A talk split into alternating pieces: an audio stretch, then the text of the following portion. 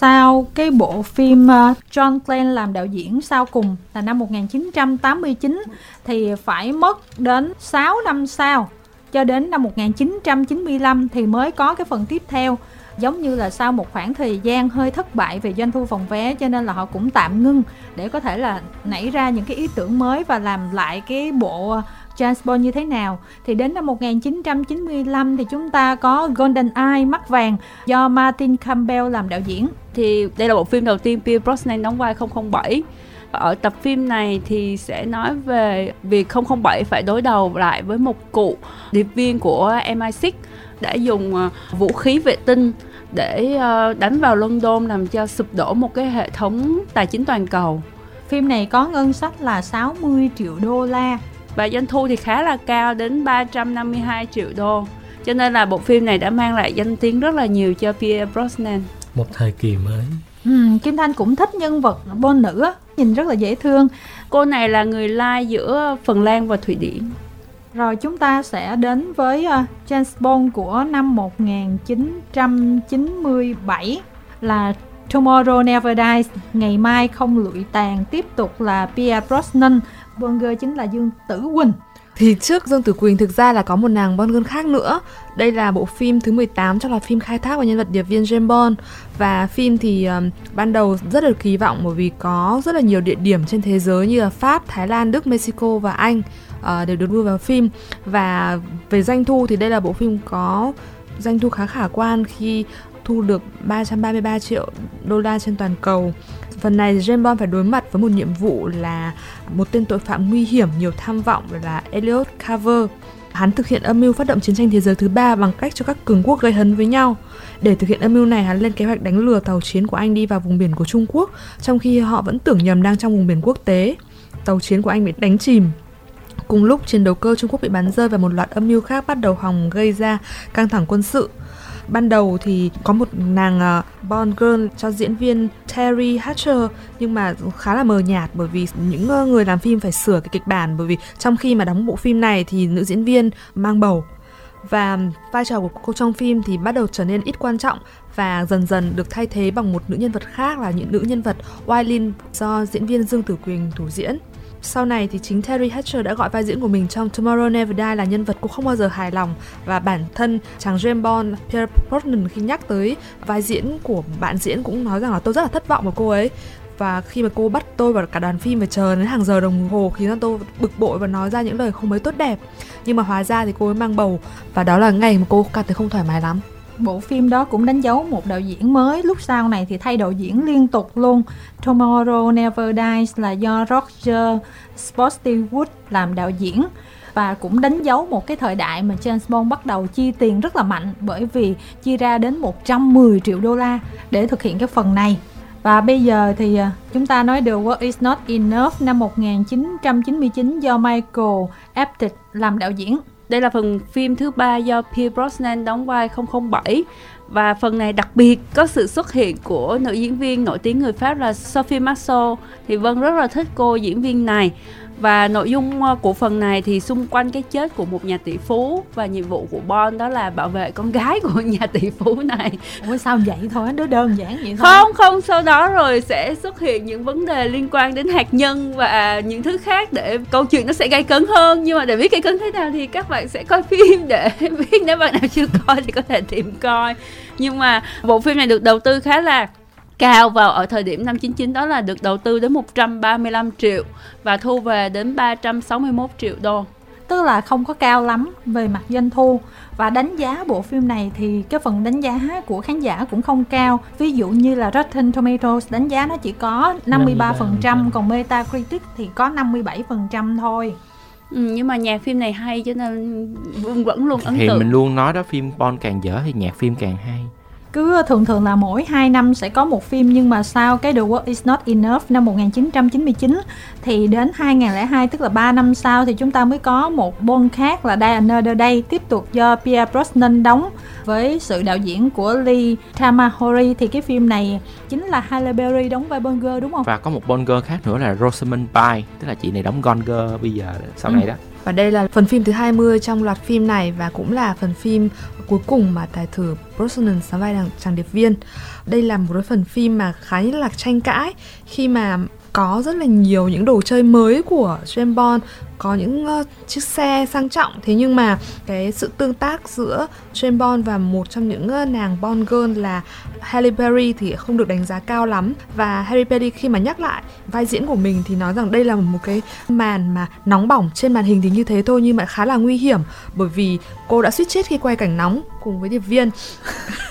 Nguy hiểm thiệt khi mà tham gia chương trình đối thoại tại gia cùng Jimmy Fallon thì Halle Berry kể lại tai nạn nhớ đời ở trên phim trường là khi mà đang trong cảnh quay với Pierre Brosnan trong Dana the Day thì theo kịch bản là trông rất là gợi cảm và tìm cách quyến rũ James Bond bằng một quả vả.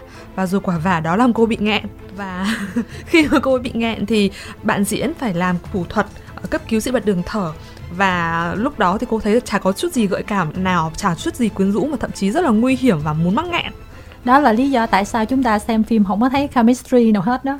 Mà bởi vậy cho nên là xem phim thấy lãng mạn hay hấp dẫn mọi người đừng có nghĩ là thực tế nó vậy. Đừng có bắt chước nha và đây cũng là phần phim mà Madonna thể hiện ca khúc và cũng thể hiện một vai cameo. Và ngân sách bộ phim này cũng rất là cao là 140 triệu đô la và thu về gần 432 triệu đô la và như Trang có đề cập lúc nãy, thì cái phần 2002 là cái phần cuối cùng có sự tham gia của Pierre Brosnan để chúng ta chuyển sang một cái thời kỳ mới là cách tận 4 năm mới có cái phần thứ 21 của James Bond là Casino Royale với sự tham gia đầu tiên của Bond, tóc vàng do Daniel Craig đóng vai chính và đạo diễn là Martin Campbell. Martin Campbell cũng là đạo diễn của Golden Eye và trong phần Casino Royale này thì nói đến cái uh, thời kỳ đầu trong sự nghiệp làm điệp viên của 007 câu chuyện thì liên quan đến việc anh phải đi đánh bài. Ngay từ khi chúng ta đã có thể thấy được chuyện đó, anh phải đi đánh bài, anh phải đi đánh bài rồi anh mới hoàn thành được nhiệm vụ. Cái phần này thì thật ra là mọi người đánh giá rất là cao, mặc dù trước đó tranh cãi nhiều. Rotten Tomatoes đánh giá tới 95% điểm và Metacritic cũng cho đến 80% và IMDb cũng đánh giá là 8 trên 10 điểm và doanh thu phòng vé cũng trên 606 triệu đô đó. Ký ức của Vân đối với phim này là kịch bản cũng khá là tốt, yeah. Dạ. diễn viên cũng rất là tốt. Mặc dù lúc đó thì ấn tượng của mọi người đối với lại Daniel Craig chưa chắc tốt nhưng mà thật ra coi phim rồi thì nếu như mà đừng nghĩ anh là nhân vật 007 trước đó mà mình nghĩ đến chỉ nghĩ anh là một nhân vật 007 mà mới hẳn hoàn toàn không liên quan gì hết đó thì mình vẫn thấy bộ phim rất là hay. Thật ra cái ca khúc trong cái bộ phim là You Know My Name cũng rất là hay đó để về vân nghe lại. Vân không có nhớ gì hết. Bởi vì toàn bộ bộ phim vân chỉ nhớ đến nhân vật Vesper do Eva Green đóng thôi. Ai, thật là thất vọng. Có ai có ký ức thêm về bộ phim này không?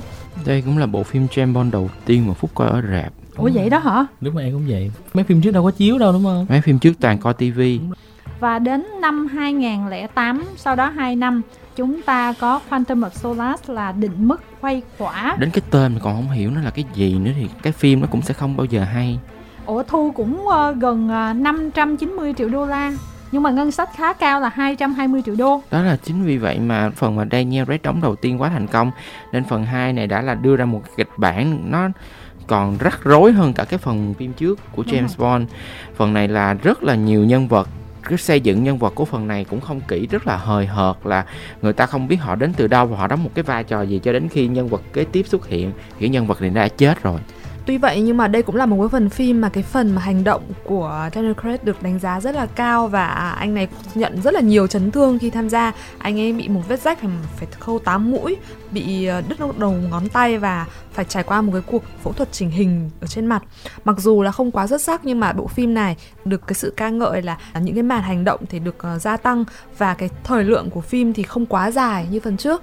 Và một phần khác thì đây cũng là bộ phim mà được coi là giống như là phần 2 của Casino Royale. Điểm hấp dẫn của bộ phim này chính là sự xuất hiện của kiều nữ Eva Green. Ồ ừ. phải, Olga Kurilenko. Cô người nghe Olga Kurilenko và Gemma Arterton. Cái phần này thì uh, do Mark Foster làm đạo diễn và cái phần chấm điểm nó rất là thấp nha. Ví dụ như Rotten Tomatoes có 65% và Metacritic có 58% thôi. Ngay cả IMDb cũng có 6,6 điểm. Đến năm 2012 có lẽ là do thất bại về mặt uh, doanh thu cũng như là về mặt nội dung á bị đánh giá thấp hay là như thế nào mình không biết mà đến tận 2012 thì Skyfall mới uh, tái xuất giang hồ cùng với à, Daniel Craig và đạo diễn Sam Mendes. và đây cũng là phần phim James Bond hay nhất của Daniel Craig Doanh thu phim này tới 1,1 tỷ đô.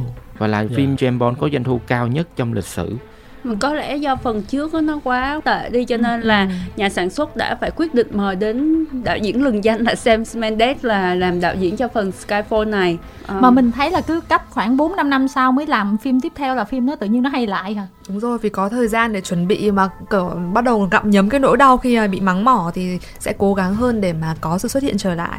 Ngân sách cho phim này cũng lớn là 200 triệu đô la và cũng được đánh giá rất là cao từ Rotten Tomatoes với 92% điểm. và đây cũng là tập phim James Bond hiếm có vừa hay mà vừa có nhạc phim cũng hay và cũng là bộ phim đánh dấu kết thúc hành trình của nhân vật em đối với loạt phim này. Phim này ờ, vai phản diện Kim Thanh cũng thích phim này vai phản diện là hay Javier Bardem. đúng rồi Javier Anh là đóng ờ, chính ở trong ờ, No Country for Old Men. Nói chung là nhìn cái mặt của anh là đã sợ rồi. Bonger thì cô này có cái tên lạ quá nhỉ? Là cái cô em thích đấy. Berenice là- Marlon hả? Dạ. Tức là tới hai cô nữ còn có cô Naomi Harris nữa. Và chúng ta sẽ đến tới năm à, 2015 là cái phần mới nhất, phần thứ 24 là à, Spectre, à, một cái tổ chức bí mật tội phạm. Tiếp tục Sam Mendes làm à, đạo diễn và dĩ nhiên là Daniel Craig tiếp tục thủ vai James Bond. Đây cũng là một cái phần mà có một Bond girl rất là quyến rũ xuất hiện là Bond girl mà Phúc yêu thích ấy. Bond girl người Pháp mặc đồ rất là Lia Sey Seydoux. Lia Seydoux Seydoux. Ừ. Bộ phim kể về cuộc chạm mặt đầu tiên của James Bond với tổ chức tội phạm quốc tế và cái tên Spectre ấy là tên viết tắt của cái tổ chức này dịch ra là tổ chức bóng ma. Phần này thì kết nối với rất là nhiều những cái phần 007 phía trước mà có Craig tham gia.